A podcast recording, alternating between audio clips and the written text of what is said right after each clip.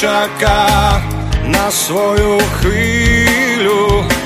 Všetci sme nabití, plus alebo mínus. Hádam sa nestretnú, dva rovnaké boli. Občas sa zrazíme, často to bolí. Ak chceš zabudnúť, tak zabudni, možno to príde pomaly. Ak chceš zabudnúť, tak zabudni, raz ťa to aj tak zavalí. Ľuďom triemu laviny a niekde pod nimi to vrie. Stačí nádych jediný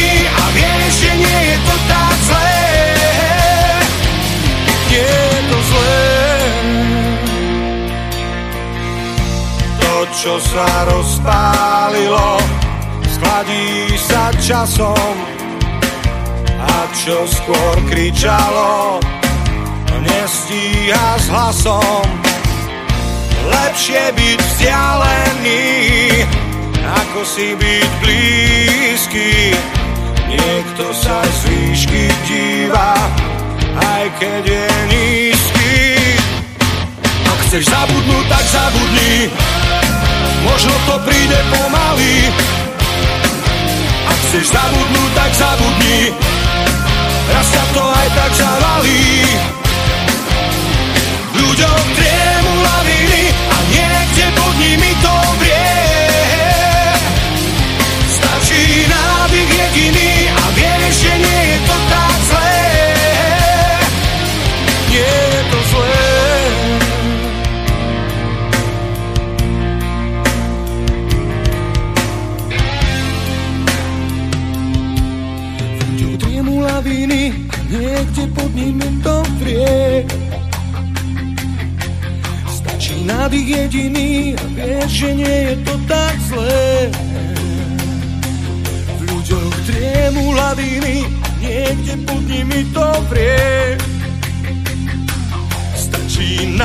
Jediný a vieš, že nie je to tak zlé. Ak chceš zabudnúť, tak zabudni, možno to príde pomaly. Ak chceš zabudnúť, tak zabudni, raz ťa to aj tak zavalí. Ľuďom triemu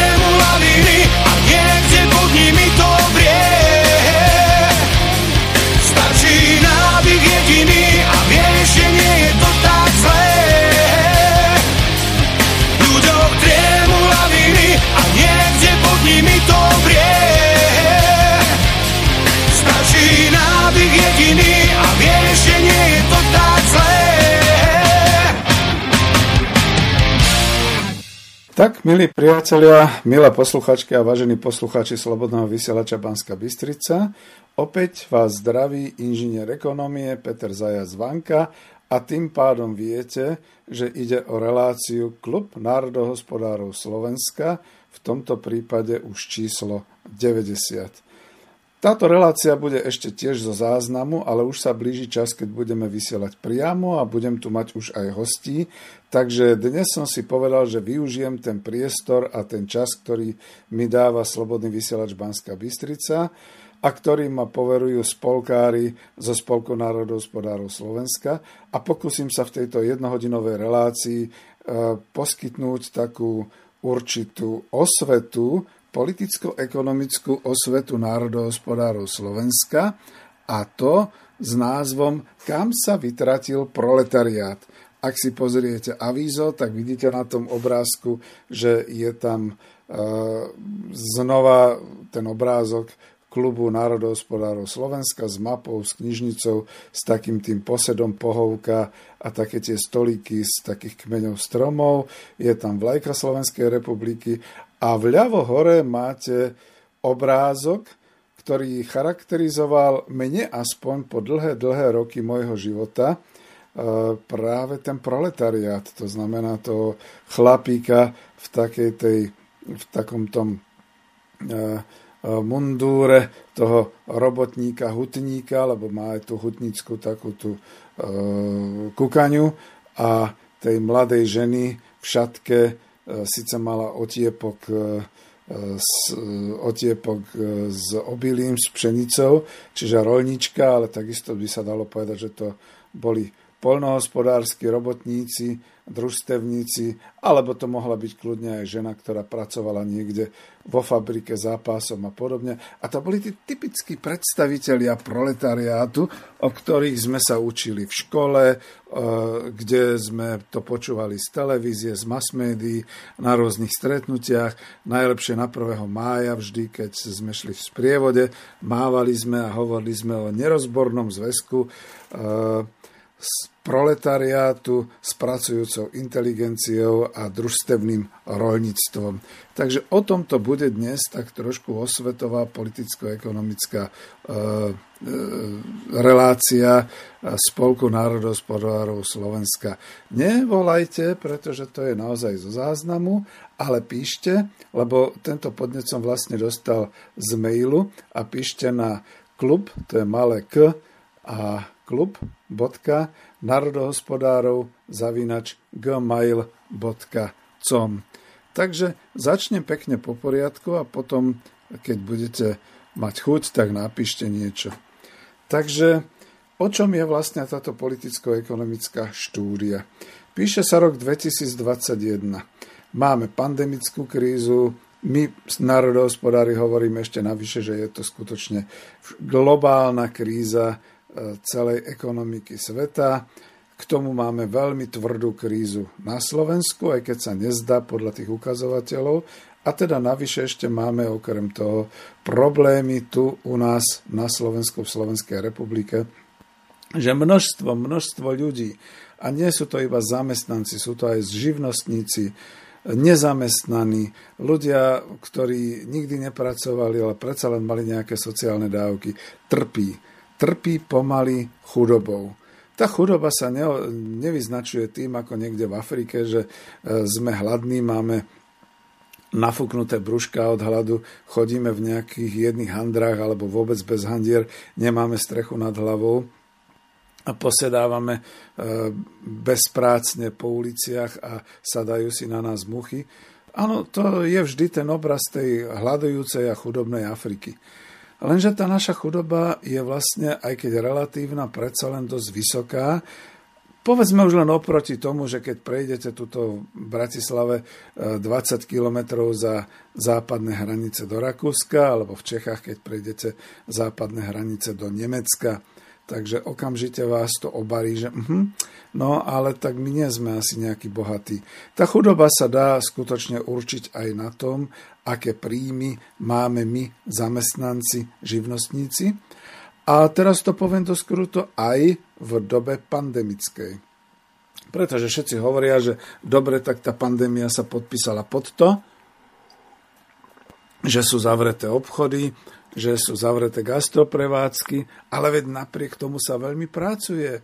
Naše fabriky, naša pícha Slovenska, slovenské automobily, značky Kia, Volkswagen, Peugeot a Land Rover, predsa denne ich vidím, ako vlakmi odchádzajú smerom na západ a môžeme sa tešiť, že však prosperujeme, však je to vidno. E, robotníci v nich dostávajú peniaze. Robotníci?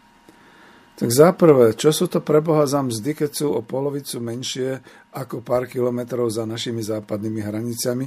A my sme v tom istom politicko-ekonomickom zoskupení, to, to znamená v Európskej únii. A navyše sme v eurozóne, čiže my už nemáme vlastnú menu, ale máme menu euro, kde je množstvo ďalších štátov, od južného neprosperujúceho Grécka a Talianska cez stred Európy, Francúzsko, Nemecko, Holandsko až tam po tie severné krajiny. Takže nenahovárajme si, že by sme boli rovnako bohatí alebo mali sa rovnako dobre. No ale to by už na úvod stačilo, takže ja prejdem teraz k tomu bodu, ktorý je a leží mi na srdci. Nazval som si túto malú kapitolu, než potom pôjdem ešte do ďalších politicko-ekonomických vysvetlení, keď proletariát stratil charakter. Respektíve nazvem to, kam sa podiel proletariát, ktorý sme tak my, naše generácie, do roku 1990 obdivovali, kde to bol ten nerozborný zväzok, kam sa vlastne pominul v tom chode dejín po roku 89, 90, 2000, 2010, 2020 až rok 2021 a ja keď oslovím tuto na chodbe u nás pracovali takí tí majstri, robotníci vymieniali kachličky a podobne, keď im poviem, že robotník, tak hodí po mne tú kachličku, pretože povie, že on nie je žiadny robotník, on je remeselník. Keď poviem niekde v, vo verejnej doprave vodičovi, že je robotník, tak je ochotný zastaviť autobus, dať si dolu rukavicu a ťafnúť mi jednu, pretože on je predsa šofér. Keby som zašiel, asi nemusel som ani zájsť, v podstate sme to mali chvíľu v rodine, že to bol zamestnanec Volkswagenu, mladý chalan, ktorý pracoval za pásom na smeny, chodil odtiaľ veľmi ako vyčerpaný. A keby som mu bol povedal, že je robotník, tak ako veľmi na mňa škaredo pozera, pretože on predsa bol operátor, žiadny robotník.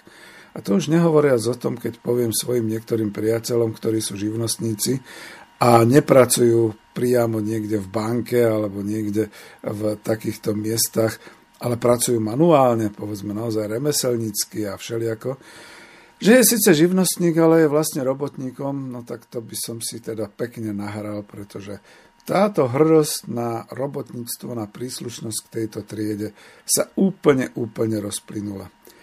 Takže znova sa opýtam, keď proletariát stratil charakter, kde sa vlastne podel. Takže moje slova. Proletariát bol iba dovtedy proletariátom, kým nemal nič. Kým bol prinútený iba predávať svoju pracovnú silu, a teda často aj svoje zdravie a svoj život, v pracovnom procese a dostávať za to odmenu, ktorá bola často na hranici udržania sa, respektíve sotva stačila na prostú obnovu pracovných síl a dokonca nerozvíjala ani svoje pracovné schopnosti. Teda išlo skutočne podľa politicko-ekonomického náhľadu o jednoduchú reprodukciu pracovnej sily. Áno, z toho sa vychádzalo. Ešte môj dedo, železničiar, z jednej strany a môj dedo z druhej strany marorolník boli tými typickými predstaviteľmi proletariátu. Samozrejme malorolník, proletariát na vidieku, rolník a proletariát v meste, železničiar, ktorí teda sotva, sotva e, stíhali a stačili na to splácať niečo e, z mzdy, ktorú dostávali, e, zaplatiť povedzme aspoň potraviny, ošatenie, nejakú tú činžu na bývanie a šlus. No samozrejme ešte vždy sa našlo niečo na cigarety a na nejakú tú liehovinu alebo na nejaké to víno. No, lenže to bolo kedysi dávno. To bolo ešte za môjho detka a za môjho otca to už tak nebolo. Povedzme si to. Proletariát odrazu zistil za socializmu, že sa má dobre. Môj otec predsa naozaj pochádza z rolníckej rodiny, mama pochádza z robotníckej rodiny. Všetci ešte vedeli, ako to bolo po vojne, tesne potom, ako to bolo v prvých rokoch budovania socializmu. A aj sa hrdo hlásili k robotníckej triede, nakoniec obidvaja rodičia eh, vstúpili do komunistickej strany Slovenska a po 48. dostali možnosť vzdelávať sa, dostali také pracovné miesta, ktoré boli adekvátne im schopnostiam, to znamená, mama postupne, postupne prešla v účtovničku, v ekonomku, až cez všetky ostatné pozície vo veľkom obchode, e, v malom obchode na vedúcu personálneho a kádrového oddelenia v obchodnom dome Dunaj. Otec, ktorý e, študoval obchodnú akadémiu v Trenčíne, potom e, sa stal účtovníkom, ekonómom a nakoniec zakotvil v hydinárskom priemysle, kde sa stal štatutárnym zástupcom generálneho riaditeľa. Čiže naozaj vyšiel vysoko. A prečo to hovorím? Pretože pôvodne to bol proletariát. Pôvodne boli moji rodičia vlastne robotníci, ktorí pomocou e, vzdelávania sa, pomocou práce, pomocou toho, že si ich všimli, pomocou toho, že vedeli dobre určité veci organizovať a riadiť sa dostali na tie svoje pozície, ktoré by som už potom neskôr nazval úradnícke. Už dávno nešlo iba o jednoduchú reprodukciu pracovných síl. Proletariát mal už dosť príjmu k tomu za socializmu, aby žil lepšie aby mohol objavovať život a v tomto živote a v jeho záujmoch sa začal rýchlo približovať k životným podmienkam vlastníkov v kapitalizme, zamestnávateľov a v socializme k tým, čo riadili úrady, podniky, fabriky, závody. Ja si tiež spomínam, že my sme mali ešte do roku 74 televízor čierno Ametist, a keď už začala pomaly zrniť obrazovka, zrnilo to vždy, keď sa zapol nejaký e, ďalší elektrovysávač, povedzme, alebo čokoľvek ďalšie, tak sme ho vymenili za náš výrobok Tesla Orava a farebný televízor sme vlastne prvý mali až niekedy uh, no, hodne po roku 85. Takže takto. No a teraz ide o to, že proletariát tak ako bol definovaný v politicko-ekonomických štúdiách, v marxizme, v leninizme, to bola tá politická trieda podľa charakteru teda pracovníci, zamestnanci a tak ďalej, ktorí mali čo stratiť. Ktorí nemali čo stratiť. Aha, takže takto to je. A teraz odrazu za socializmu už proletariát mal čo stratiť, pretože si zvýšil životnú úroveň, mal vďaka masovej bytovej výstavbe svoj byt, alebo vďaka rozsiahlej e, stavebnej činnosti na vidieku, rodinné domky a podobne, tak mal svoj domček, svoj byt, mal ho zariadený, vybavoval si ho tými najnovšími prvkami. Ono sa to kedysi nazývalo oslobodená domácnosť, to znamená e, lepšie kuchynské linky, lepší spory, e, sporák, to znamená ten, ktorý šporil energiu, za to sa volal sporák. Najprv to bol plynový, potom elektrický, potom to boli vysávače, potom to boli mangle, práčky, potom to boli chladničky, aj ten televízor, aj to rádio začalo byť trošku modernejšie, bolo to dokonca potom gramorádio a tak ďalej. Čiže takto sa vzmáhal. No a z tých prvých motoriek ČZ prešli mnohí potom na automobily, samozrejme dlho sa čakalo na automobily, ale boli, mali sme vlastnú výrobu automobilov, začalo sa chodiť na dovolenky, e, decka e, dostávali veľmi pekné odevy, oblečenie, e, budovali sa im knižnice, všetky takéto veci, jedlo, masová spotreba mesa, zeleniny, mlieka, vajec, to všetko tu zrazu bolo a tým sa stalo, že proletariát v Československu mal zrazu čo stratiť. Ja to ešte tak rýchle dopoviem, lebo chcem potom pokračovať ďalej, ale typickou slovenskou ľudovou variantou proletariátu bol vidiecký proletariát. Presne to, čo som hovoril. Z tých marorolníkov a dokonca aj družstevných rolníkov tým, že bolo veľmi veľa Tie hladové doliny sa zaplnili fabrikami, závodmi, ktoré dneska kritizujú tak zelení. To všetko spôsobilo, že človek do obeda pracoval vo fabrike, v závode a po smene alebo po robote ešte pracoval na tom svojom. Častokrát mnohí boli ešte aj v družstve, takže naozaj to bolo tak. A hlavne na tých e, vrchárskych e, krajoch to bol skutočne ten vidiecký proletariat, ktorý sa začal označovať ako kovorolníci. Kovorolník chodil na smeny do fabriky, zarábal dosť na to, aby sa nemusel živiť iba výrobou potravín z pôdy a záhumienku alebo z dvora, povedzme hydina, prasce a tak ďalej, ale tým, že nemusel e, pracovať iba na tom svojom, pracoval na dvoch smenách. A bohato. Mestský proletariat pre zmenu zistil, že popri pracovnej smene stihne vo voľnom čase a niekedy aj na úkor pracovného času samozrejme organizovať rôzne fušky, to boli remeslá, rôzny ten predaj, rôzna výroba všeličoho, alebo dokonca sa mohol venovať takej činnosti, ktorá ho nielen záujmovo spájala s inými, ale mu aj začala vynášať v úvodzovkách na príjme tak, aby mohol mať dobrú kultúru, šport, záhradkárstvo, dielne, automobilizmus a turizmus. No a tak teraz proletariát, teraz ho už pomenujme, pracujúci za socializmu, začal bohatnúť. Boli tie báječné 60. roky, e, prišli 70. roky, ale teórie marxizmu, leninizmu o tom klasickom výklade nič nenapísali. Ba dokonca sa stále bohatnutie kritizovalo, pretože to patrilo do sféry buržoáznej nemorálnosti.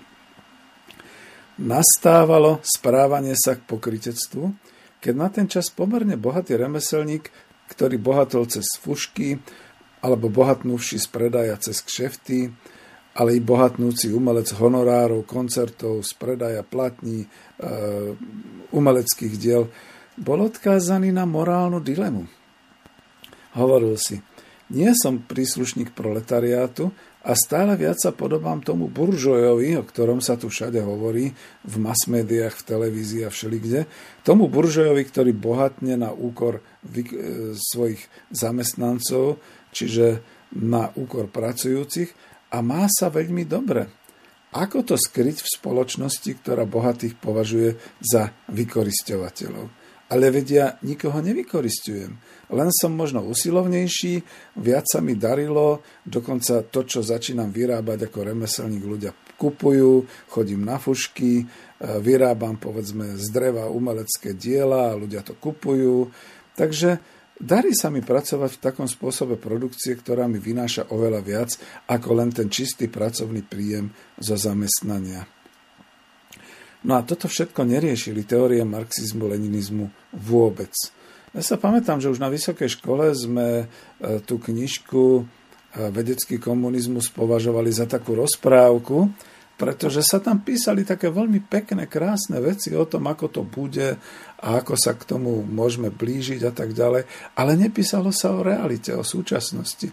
Ako sme si to mali predstaviť, keď sme videli, a ja som napríklad e, študoval Vysokú školu ekonomickú obchodnú fakultu, že rastú bohaté, veľké budovy, sklenené mrakodrapy podnikov zahraničného obchodu a popri tom, keď človek potom aj praxoval a išiel do nejakej tej fabriky, tak tá fabrika bola niekedy dosť také múry ošuntele, otlkané, také tie chodby, ktoré boli natreté tou základnou zelenou farbou, potom vnútri tie sociálne zariadenia častokrát ako špinavé a nevyzeralo to dobre. A hovoril si, no tak ale toto nejak nekonvenuje tej teórii, ktorú sa my učíme dokonca na vysokej škole. A odrazu sú tu 90. roky 20. storočia. Trvalé a zaužívané oslavy 1. mája, Sviatku pracujúcich, ale aj oslavy Veľkej oktobrovej socialistickej republiky, eh, Veľkej oktobrovej socialistickej revolúcie, keď sa slávilo víťazstvo revolúcie, oslavy víťazného februára, ale to už neťahalo. To nebolo pre masy príťažlivé, pretože to bolo o minulosti. To už nebolo o súčasnosti. Oveľa viac ľudia čítajú západnú beletriu, o sladkom živote v úvodzovkách v kapitalizme, oveľa viac sa chodí do kín na dobrodružné a výpravné filmy. V oblúbe sú najmä u nás televízne seriály, ktoré sa chytali cez rakúske a nemecké televízne stanice, v Čechách cez nemecké, na Slovensku cez rakúske alebo cez maďarské. To boli tie seriály o milionároch Dallas, Denver Clan, to bolo o živote petroliárskych milionárov a vôbec milionárov vo Spojených štátoch amerických. A my sme tak trošku sa začali stotožňovať, pretože aj my sme mali auta, aj my sme mali vily, aj my sme mali pekné bývanie, aj my sme mali céry, ktoré chceli sa dobre vydať, aj my sme mali mladých mužov, ktorí chceli vyniknúť a tak ďalej. Takže skutočne s týmto sa celkom e, nehatene stotožňovala pracujúca verejnosť v Československu. Napríklad pracujúci v Československu už mali svoju dobrú životnú úroveň. Boli pomerne bohatí oproti tomu, ako to bolo pred 20, ale dokonca aj oproti e, desiatim rokom dozadu.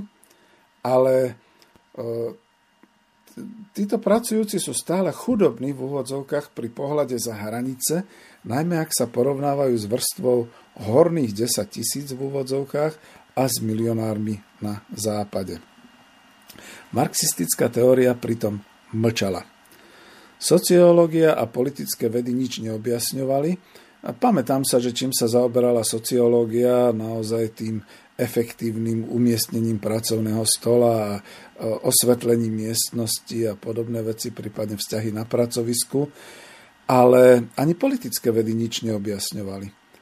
Keď už teda politické vedy, tak stále brali ten proletariát, stále to bolo niekde z roku 1917, 1920, alebo najnovšie, ako je to vo Vietname, ako je to na Kube, ako je to niekde v Afrike. Ale nie ako je to tu u nás v strednej Európe. To, to bolo práve to e, devastujúce. Stále sme si pripomínali sviatky, v ktorých proletariát nemal čo stratiť v úvodzovkách a preto zvíťazil. Ale nové, ja by som to povedal tak, všeľudové vrstvy pracujúcich, pracujúcej inteligencie a rolníkov, u nás v Československej socialistickej republike družstevníkov, už majú čo stratiť. A chcú stále viac a viac, lepšie a kvalitnejšie. Priemysel a materiálna výroba zaostávajú za tým tzv. západným štandardom, Nik sa už neobzerá, že pred desiatimi rokmi toho bolo oveľa menej a mnohé veci sme aj nemali a zrazu ich máme. Ja si pamätám na ten boj v hydinárskom priemysle, že vlastne to už aj ja, keď som pracoval, tak došiel nejaký Rakúšan a ukázal, ako to chce priamo vo fabrike, ako chce tie čerstvé hydinové diely kupovať. Aj nás učil, učil technológa, ako ich má adjustovať, to znamená, ako ich má tak, uh, joj, by som vedel aj to slovo na tú adjustáciu, ako ich mal teda usporiadať tak, aby to bolo pekne gulaté, aby to kurča vyzeralo skutočne ako taká gulička alebo kačica alebo podobne, ako majú vyzerať tie prsička, ktoré boli čerstvo balené a podobné veci. A to bola tá nová kvalita. Táto kvalita išla teda od nás, samozrejme s tým vysokokvalitným mesom, e, do Rakúska, na západ, do Európskeho hospodárskeho spoločenstva, a naši ľudia sa už potom začali obzerať, že no, tam v Rakúsku som v obchode videl také tie pekné a u nás to ešte nie je a podobne. Čiže týmto, toto boli tie štandardy, o ktoré sme sa zaujímali. Samozrejme takisto v móde, textile, obuvy, v elektronike, spotrebnej elektronike, veď som nakoniec pracoval v Tesle, spotrebná elektronika, tak viem, aký to bol súboj vždy o novšie, lepšie digi teda ešte nie digitálne, ale teda aspoň VHS a CD platne a podobné veci. A o tomto všetkom marxisticko-leninská teória mlčala. Politický a ideologický front sa zdvihol a v tej chvíli, keď teda došlo k takým týmto rôznym konfrontáciám, bojoval proti buržoáznym ideológiám konzumu a stále zdôrazňoval vykoristovateľský charakter bohatstva. Bohatstva kapitalistov na západe. No ale u nás predsa žiadni kapitalisti nie sú a predsa my bohatneme. Marxisticko-leninská teória o tom mlčala. Ideologická propaganda o to zúrivejšie útočila na imperializmus. Ale našinec vidí, pozoruje – Vidí, že v Bulharsku na pobreže prichádzajú kapitalisti v úvodzovkách na nami vytúžených Mercedesoch, majú so sebou videokamery, natáčajú sa svoju dovolenku, majú super fotoaparáty, sú vybavení vecičkami, o ktorých my len snívame. A po zoznámení s nimi zistujeme, že to sú predsa robotníci niekde v e, IFG a všeli kde v tých fabrikách, alebo sú to obyčajní úradníci, ľudia z obchodov, ženy zo supermarketu a podobne, to nie sú žiadni vlastníci majetkov, buržoázia. Tak ako je to? Skúste to vysvetliť. Ale marxisticko-leninská veda mlčí. Obzvlášť deštrukčne to pôsobí v rozdelenom národe u východných Nemcov. U, tak, u tých tzv. degderónov, ktorí cez televíziu, cez osobnú skúsenosť mali rodiny rozdelené. Mnohí boli na západe, mnohí boli na východe. Cez verejnú mienku Všetko sa to tam schylovalo k tomu, že zisťovali, že tá istá profesia v Spolkovej republike Nemecko má oveľa vyšší zárobok, než ten istý fachman, e, ktorý žije v NDR. A ten istý fachman v Spolkovej republike Nemecko si ozaj žije v tom buržoáznom bohatstve oproti pracujúcemu v Nemeckej demokratickej republike a má slobodu v zmysle cestovania, v zmysle vyjadrovania názorov. Áno, okrem členov komunistickej strany Nemecka, ktorí mali zákaz vyučovať e, na školách, ale to bolo asi tak všetko. Môžu si vyprávať, čo chcú, že nemecká marka je vymeniteľná vo svete kdekoľvek, v akékoľvek turistické destinácie je silná, ale východná marka má slabý kurz aj voči rublu a voľne sa vymeniť nedá. Musíte dostať ten tzv. valutový prísľub. Dederonci potrebujú pri ceste do sveta E, prísľub a čakajú nám dosť dlho. No ale aj u nás to bolo tak, lebo samozrejme koruna Československa nebola vymeniteľná. Ale marxisticko-leninská veda o tom mlčala. Ani politická ekonomia nebola schopná vysvetliť niečo o pojmoch o ochrane národného hospodárstva a o potrebe produkčnej hodnoty, ani to, že na západo-nemeckú marku či na korunu Československu e, na východo-nemeckú marku či korunu Československu treba toľko a toľko vyrobiť, aby bolo možno za to nakúpiť valuty. A v priemysle povedané devízy na nákup high technológií či luxusného tovaru. O tom propaganda mlčala. A tak koncom 90. rokov vzplanú emócie. Prečo oni majú a prečo my nemáme? Stále máme 5 ročnice, stále sa máme lepšie a predsa furt sa máme horšie ako oni na západe. Prečo sú bohatí na západe označovaní za buržujov a pritom sú to ľudia našich profesí a nie kapitalisti? Ako je to potom u nás? Keď tam na západe imperialistický režim e, vykoristuje človeka človekom, čo potom znamená u nás, že máme nižšiu životnú úroveň? Nevykoristuje v tom našom komunizme človeka človek? A ktorý konkrétne? Generálny riaditeľ? Alebo ten úradník e, na ministerstve? A marxisticko-leninská veda mlčí. A verejná mienka sa aj vplyvom filmov, reportáži, mekého ideologického pôsobenia otáča proti vlastným. A kto u nás vlastne koristí z nás? Prečo máme nižšie platy?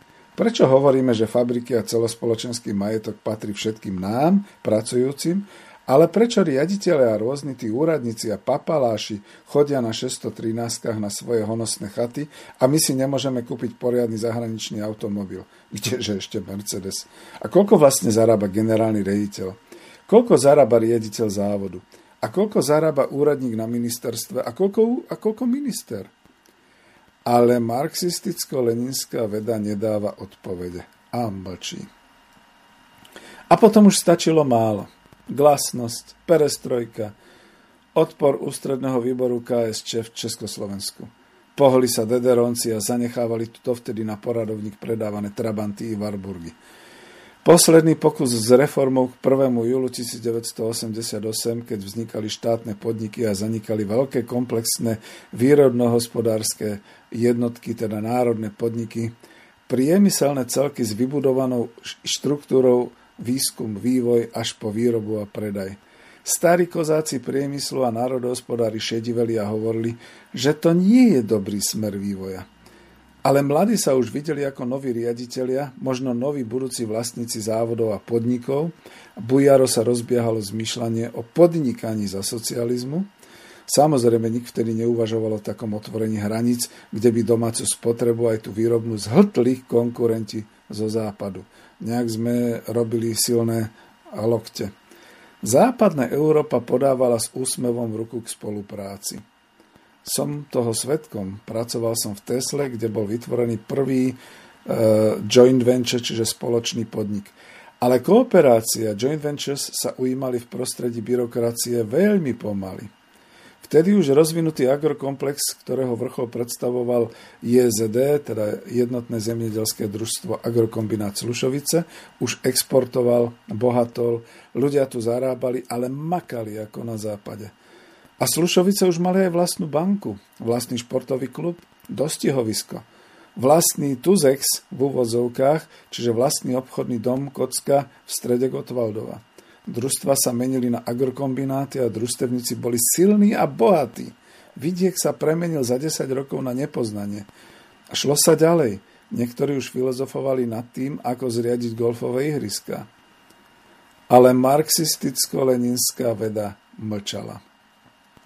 Proletariat v tichosti zanikal, menil sa na strednú vrstvu pracujúcich, ktorí už veru mali čo stratiť. Byt, chatu, kde tu aj vilu, auto, niekde aj dve auta, motorky, dokonca už i člny na priehrady. Zahraničné rekreácie sú samozrejmosťou. Záhrady, ktoré sa menili na haciendy, dármo už nie tých 16 metrov štvorcových ako stavebná plocha. Takto hnali do výšky, alebo aj do hĺbky. Pivnice. V bankách koncom roku 1989 boli miliardy korún československých na úsporách obyvateľstva a pritom štátny rozpočet národného hospodárstva bol síce vyrovnaný, to bolo tých 223 tisíc miliárd na príjme aj na výdajoch, ale rozpracovanosť investícií v priemysle vzbudzovala hrôzu, kde na to vziať investičné prostriedky a ako to rýchle dokončiť, aby to začalo pracovať. Ako rýchle ukončovať a sprevádzkovať investície, aby sa to vracalo.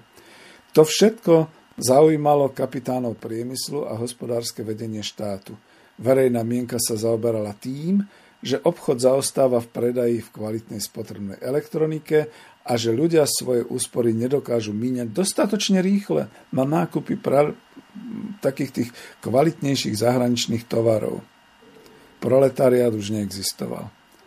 Bola tu stredná vrstva pracujúcich, pracujúcej inteligencie a vyspelého agrorolníctva, pričom rýchlo rastla vrstva papalášov, najmä v príbuzenskom zmysle, keď byrokratická administratíva štátu začala už pokázalo dávať najavo svoje bohatstvo. Tomu po roku 1988 už nemal kto brániť a marxisticko-leninská veda mlčala. Potom stačila malá iskra. Tu u nás to bola správa Bijú naše deti – z demonstrácie 17. novembra, kde prebehol dnešnými slovami hoax o smrti študenta Vysokej školy Šmída. A študenti a umelci prví v iniciatíve za zmenu sa vzbúrili. Ale za akú zmenu? Keď už všetko po roku 1988 podliehalo zmene. Politickú zmenu. A marxisticko-leninská veda mlčala. Iba jeden z tajomníkov ústredného výboru KSČ, Byľak, sa ticho filozoficky pýtal, je to kontrarevolúcia? Nie je to kontrarevolúcia?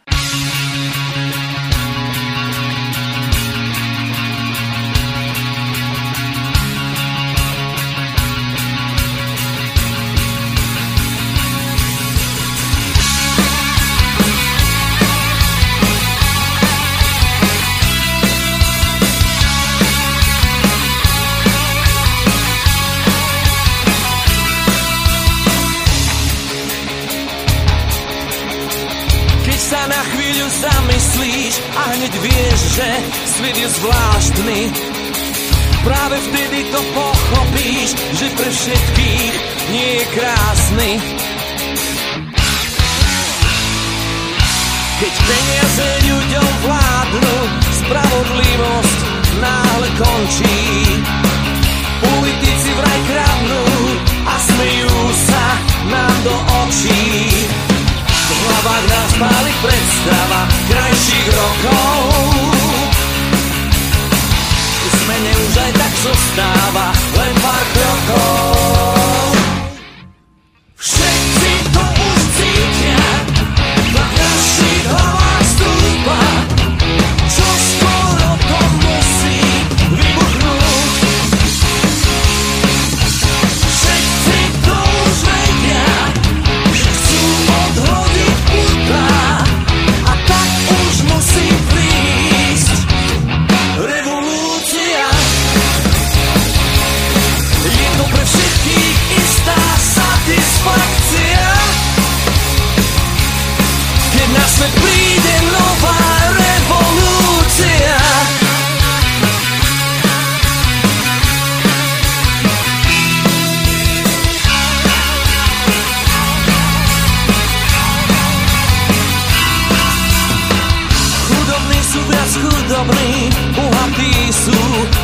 Bohatšími.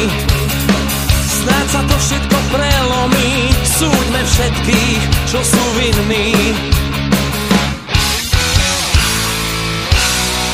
Nedá sa bez dívať na tento svet s divnou tvárou. Nemusíš ďalej len snívať na lepší život, máš už nárok. V hlavách nás páli predstava krajších rokov. V zmene už aj tak zostáva len pár krokov.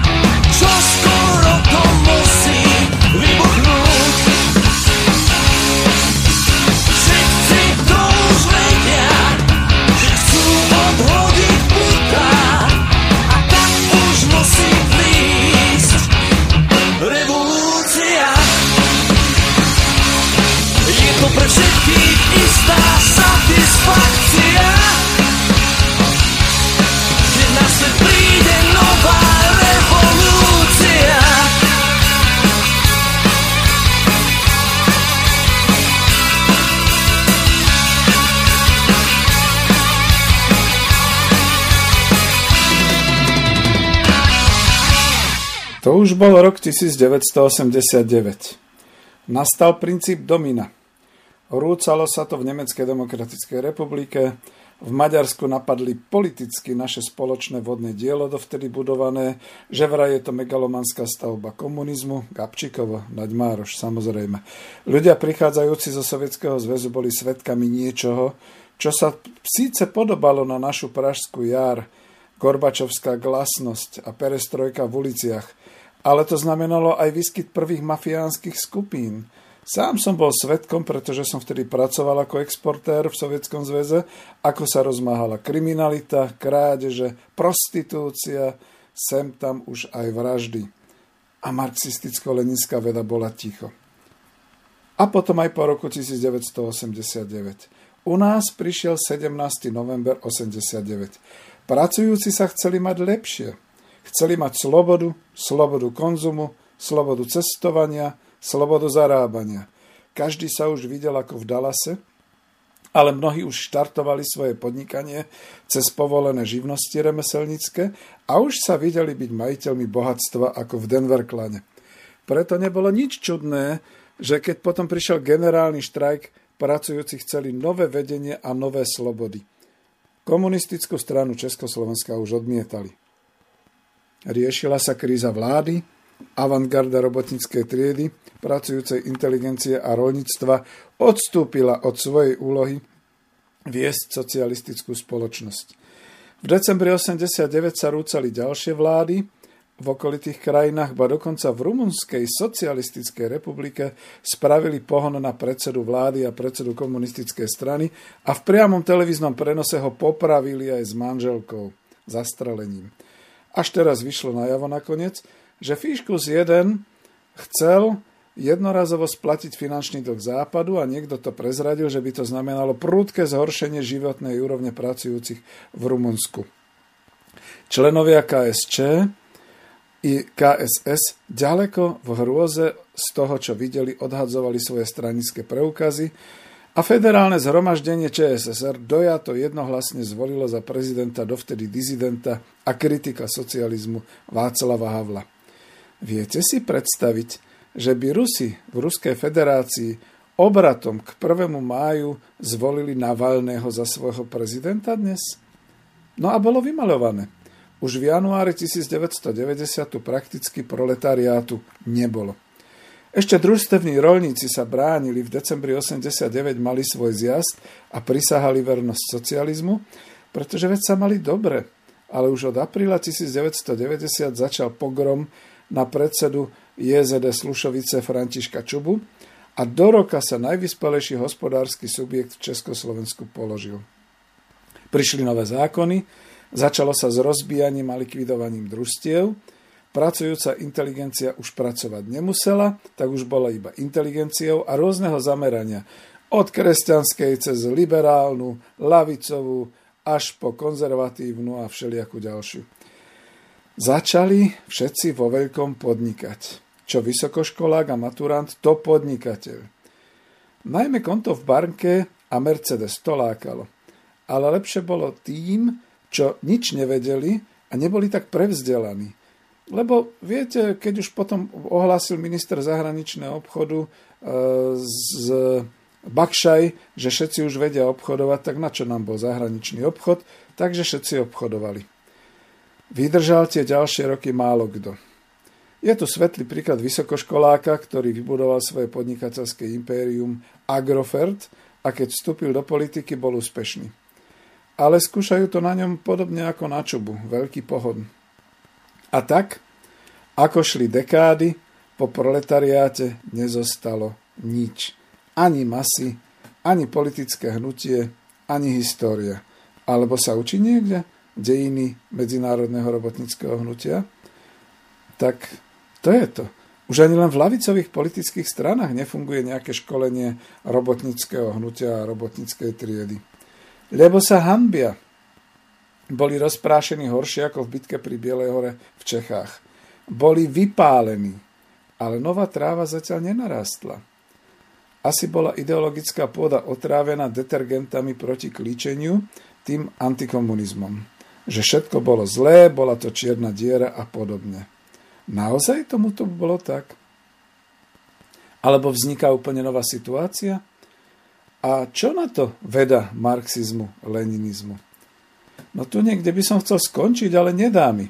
KSS a podobné lavicové strany, vzdor a všelijaké ďalšie, ktoré ešte stále čítajú marxizmus, leninizmus, sa stali v skutočnosti už len sektami, kde sa ľudia ubezpečujú, že buržoázia, že kapitalizmus, že imperializmus to sú tí zlí a proletariáty nemajú čo, proletariát nemá čo stratiť a preto sa musí vzbúriť a urobiť konečnú revolúciu. KSČ v Českej republike sa aspoň drží v parlamente.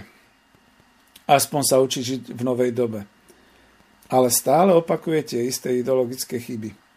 Počúva napríklad Luboša Blahu, ktorý sociálno demokratizuje, ale nemá odpovede na to, čo sa vlastne historicky udialo v posledných dvoch dekádach 20. storočia a v prvých dvoch dekádach 21. storočia. Pokusy sú chabé. Luboš Blaha dokonca označil nových marxistov v jednej knižke, ktorá sa volala Marx a spoločenské zmeny po roku 89, za neomarxistov. Jo, ja to sa poriadne sekol. Dneska to už možno aj ľutuje, že tak označil týchto klasikov marxizmu na západe.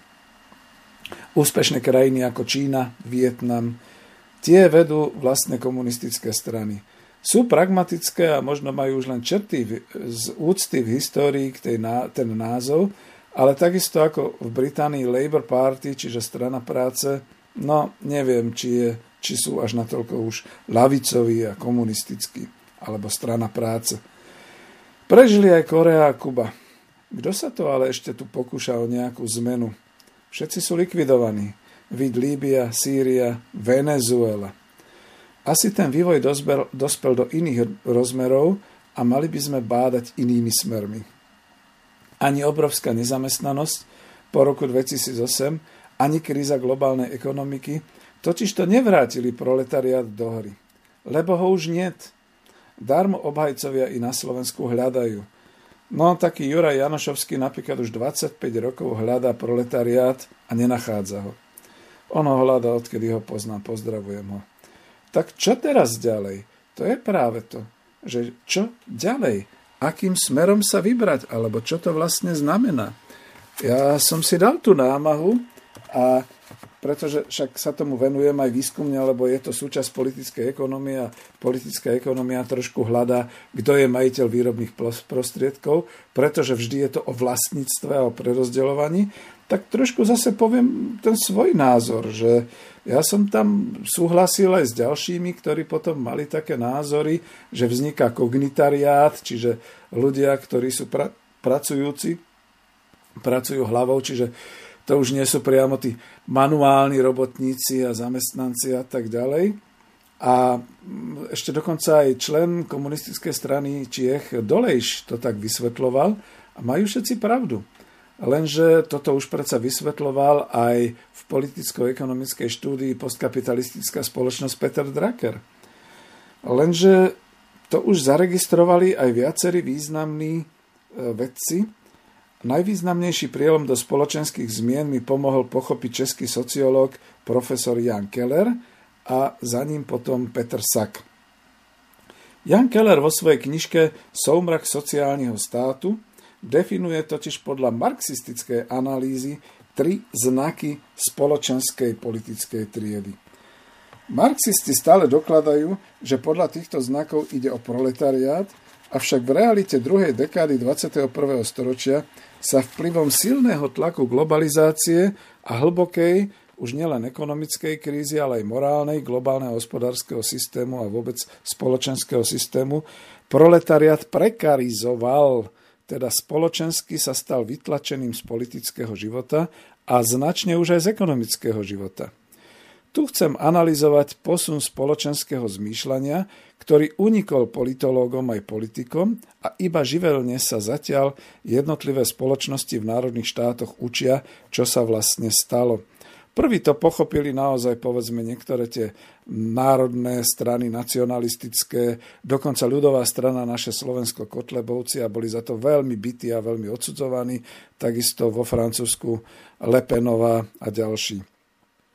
Lebo tými troma znakmi charakterizujúcimi politickú triedu zo sociologického hľadiska totiž sú masovosť, spoločný osud a pocit spolunáležania. E, ako by sa tam nehovorilo o vlastníctve, ale skúsime si to ešte vysvetliť, to bude ten môj vklad. Čiže masovosť, tá je doplnená uvedomovaním si svojbytnosti, že sme tu, sme tu Francúzi, sme tu Nemci, sme tu Angličania, a tak ďalej, spoločný osud, teda rovnaká sociálna situácia a perspektíva spoločného osudu v budúcnosti. Lebo však otázka, čo viedlo k tomu, že v Británii bol úspešný Brexit. Čo vedie k tomu, že v niektorých štátoch naozaj začínajú dosť prudko hovoriť o vlastnom národe a o vlastnej spoločnosti? A napríklad Rusko je úplne dokonalý príklad toho, ako sa v rámci kapitalistického výrobného spôsoby, spôsobu národne seba uvedomovala celá jedna veľká federácia zložená z množstva e, republik a z množstva oblastí, ktoré sú vlastne rúské. Skutočne sú tam Rusi a keď sú tam povedzme nejaké iné národnosti, aj tak spolu žijú. No a potom ten pocit spolunáloženia k rovnakému svetu ku kultúrnym a sociálnym hodnotám. To napríklad v Európe sa úplne rozmrovilo, úplne to zaniká, ale to je zase ten príklad Ruskej federácie, že oni majú naozaj pocit spolunáležania ku pravoslávnej cirkvi, ku tomu ruskému, slovanskému svetu a tak ďalej. Takže ja som potom skutočne dal aj do takej mojej knižky, ktorá sa volala e, Ekonomika po kapitalizme, dal som také možno aj varovanie alebo zdôraznenie autora, že novou politickou triedou v globálnej spoločnosti sa stáva obyvateľstvo jednotlivého národného štátu. Je to rýchle sa seba identifikujúca masa ľudí v každej krajine. Títo občania národného štátu si odrazu uvedomujú, že majú v globalizovanom svete spoločný osud a spoločný ekonomický aj sociálny záujem. Je to samozrejme reakcia na vznikajúce elity, globálnej kozmopolitnej spoločnosti. Vidíme to napríklad na bruselskej administratíve. A prví na to prišli sociológovia Napríklad práve tento Jan Keller a Peter Sack z Čiech je zaujímavé, že slovenská sociológia ako keby bola mŕtva, zaoberá sa Rómami a bezdomovcami a podobne, ale toto nerieši.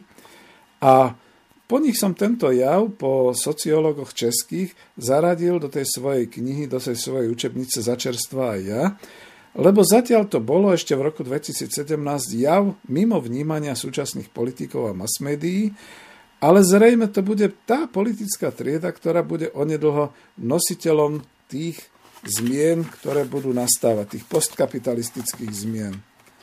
No a aby som si to trošku znova uzrejmil, čo som vlastne tým ako autor chcel povedať, tak k tomu kľudne e, navrhnem také, že uvedomme si, keď sme ako Slovenská republika integrovaná do Európskej únie, dokonca máme menu.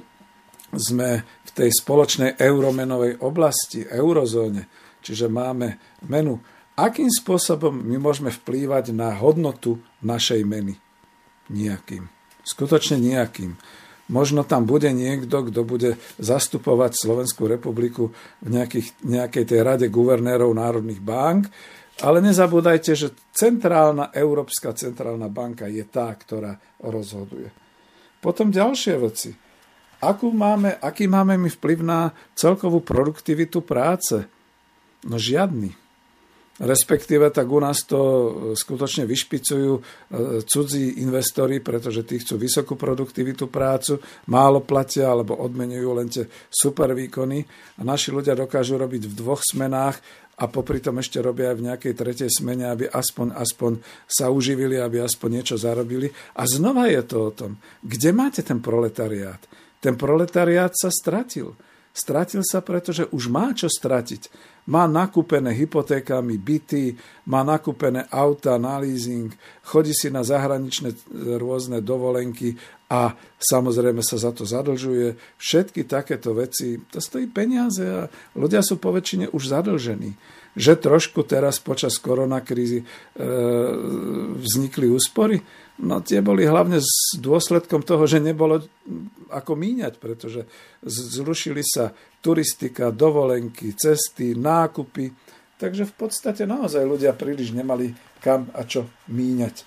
No a do tých nejakých investícií do cených papierov sa už skutočne pustia len dobrodruhovia. Pozrime sa na to z hľadiska vlastníctva a z hľadiska rozdeľovania. Kto je vlastníkom? No rozhodne to nie sú zamestnanci. Aj keď mnohý konateľ nejakej tej slovenskej firmy so zahraničnou účasťou si hovorí, však ja som riaditeľ, ja som konateľ, kto je viac. No nech sa potom ale opýta pri nejakom tom ročnom odpočte, keď sa dostane do červených čísel alebo keď nedá dostatok zisku, že čo s ním urobia no, zo dňa na deň sa ocitne na chodníku bez vlastníctva, bez všetkého, takže je iba majiteľom svojej pracovnej síly a dostáva za to mzdu, odmenu. Ďalší takí sú živnostníci. Oni si všetci myslia, že Bohu akí sú podnikatelia. Väčšina živnostníkov totižto, a hlavne na Slovensku, je naviazaná na nejakého konkrétneho odberateľa, ktorý odoberá od nich. Častokrát dokonca pracuje v ich e, areáli, na ich strojoch a iba je mu uh, vyplácaná ani nie, že mzda, ale odmena, pretože tu si môže fakturovať. Tým pádom sa uh, ten zamestnávateľ, teda ten majiteľ, zbavil zodpovednosti za všetky sociálne, zdravotné a všetky takéto poisťovacie záležitosti. To všetko si sám musí živnostník robiť. Ďalej, kto je ešte zamestnancom, lebo to už začíname hovoriť o zamestnancoch. Celý štátny byrokratický aparát. Všetci policajti, všetci vojaci, ale aj všetci úradníci, celá Národná rada Slovenskej republiky, celá vláda. Tí sú všetko zamestnanci, štátni zamestnanci, ktorí dostávajú peniaze. A odkiaľ tie peniaze dostávajú? Z našich vlastných podnikov? My máme vo vlastníctve nejaké podniky? možno ešte trošku niečo v energetike, možno ešte trošku nejaké tie výrobné, ale už prakticky žiadny priemysel, žiadne polnohospodárstvo, nič. Nevieme to ako štát, ako národ vôbec ovplyvniť. Čo myslíte, prečo som sa ja potom dal do ľudovej strany naše Slovensko na kandidátnu listinu? Pretože som zistil, že aspoň jedna strana začína dbať na tie národné ľudové záujmy Ešte ani smer sa v tom čase nepoberal tým smerom, aby hovoril o obnove nejakého štátneho vlastníctva, aby sme my vlastne sami ako národ sebe do, národného, do štátneho rozpočtu dávali nejaké zisky a nejaké príjmy z podnikateľskej činnosti. Všetko sa to skutočne kedysi zblblo na tom podnikaní, keď vznikla kuponová privatizácia a všetci, aj ten najobyčajnejší človek sa zrazu cítil byť kapitalistom, podnikateľom, pretože bude podnikať so svojimi akciami, dobre ich predá na trhu, no niektorým, nejakému promile sa to dokonca podarilo, ale všetci ostatní na tom veľmi uh, zahučali, doplatili na to, takže čo v tomto prípade hovoriť. Čiže vlastníctvo vlastníctvo a tým pádom aj pridelovaná, marxisticky definovaná nadhodnota ide mimo. A dnes už nejde len mimo vlastníkom na Slovensku, ona ide mimo Slovenska. To je to, preto sme my kolónia, že všetky tie peniaze, všetka tá nadhodnota ide mimo Slovenska, čo sa tu vyrába. No a ďalšia vec samozrejme rozdeľovanie. Ak máme mzdy, ktoré sú o polovicu pomaly nižšie než v ostatnej Európe, tak sme znova čo? Znova sme námezná sila. Námezná zamestnanická sila, ale o to horšie, že toto už nie je proletariát. Nemôžete naozaj skutočne, ako som hovoril, niekomu dneska nadávať, že je robotník alebo že je proletár. Však vás vyženie, však on má čo stratiť. Skutočne má. Takže o čom to tu bude? No jediná možnosť je, že sa ľudia spamätajú, spamätajú sa ako národ a že sa začnú seba uvedomovať presne podľa tých troch znakov, ktoré som spomínal. A tak možno naozaj odpovedať na otázku, že kam sa to dnes ubralo s týmito spoločenskými triedami a správnu, správnu odpoveď teda hľadajme pod otázkou, ktorá spoločenská masová skupina stráca svoje vlastníctvo dedičstvo nadobudnuté a zdedené v 19. aj 20. storočí po vzniku republiky. Áno, dobre treba počúvať profesora Jana Kellera, prípadne Petra Saka o generáciách a faktom je, že už existuje jedna trieda, ktorá v globalizácii stráca práve všetko. Svoje sociálne, kultúrne, hospodárske aj morálne práva – aj morálne práva, pretože skúste povedať, že ste nacionalista, skúste povedať, že ste hrdý Slovák. Takže to si po celom svete začali ľudia uvedomovať. Ide o obyvateľov, o občanov jednotlivých národných štátov, republik, ktoré si uvedomili svoju bezmocnosť oproti globálnemu hospodárskemu a politickému poriadku a začali si to uvedomovať až pod vplyvom iných ako len ekonomických udalostí. No a kľudne treba povedať tak, že e, práve spoločenská, masovo mohutná a silne uvedomelá skupina, ktorá tvorí vlastne obyvateľstvo daného národného štátu, pretože my ešte máme národné štáty, teda spoločenstvo občanov danej republiky, tvorí skutočne tú novú politickú triedu. Žijeme v rovnakej sociálnej situácii. To teraz cítime počas globálnej krízy pandémie, že? Zdieľame rovnaké perspektívy spoločného osudu v budúcnosti. Zaočkovať sa, nezaočkovať sa, umreť, neumreť.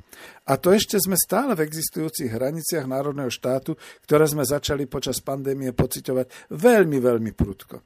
Z ekonomickej stránky sa ešte stále na národnej úrovni, teda na úrovni danej republiky, národného štátu, štatisticky zistuje výška hrubého domáceho produktu, aj keď to nemá absolútne žiadny význam do vnútornej ekonomiky.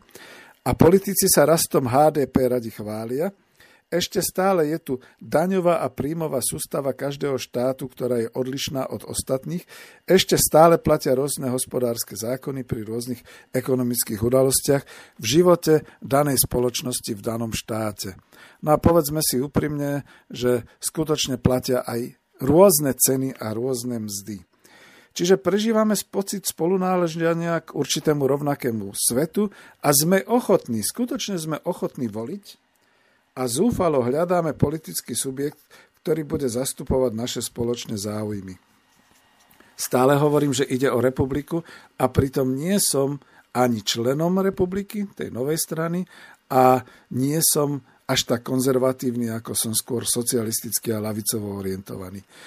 Čo bude ďalej, to je ťažko povedať. Ja som len skúsil dať taký úvod, možno to bude pokračovanie, uvidíme toho sem do klubu národohospodárov, aby si ľudia uvedomili, že základom dnešného ponímania je vlastníctvo, je vzťah ku vlastníctvu, či sme zamestnanci, či sme vlastníci a potom tie prerozdeľovania toho príjmu, respektíve celého národného produktu, ktorý sa tu deje veľmi, veľmi dnes nevýhodne a práve preto my hovoríme, že Slovensko je hospodárskou kolóniou západu.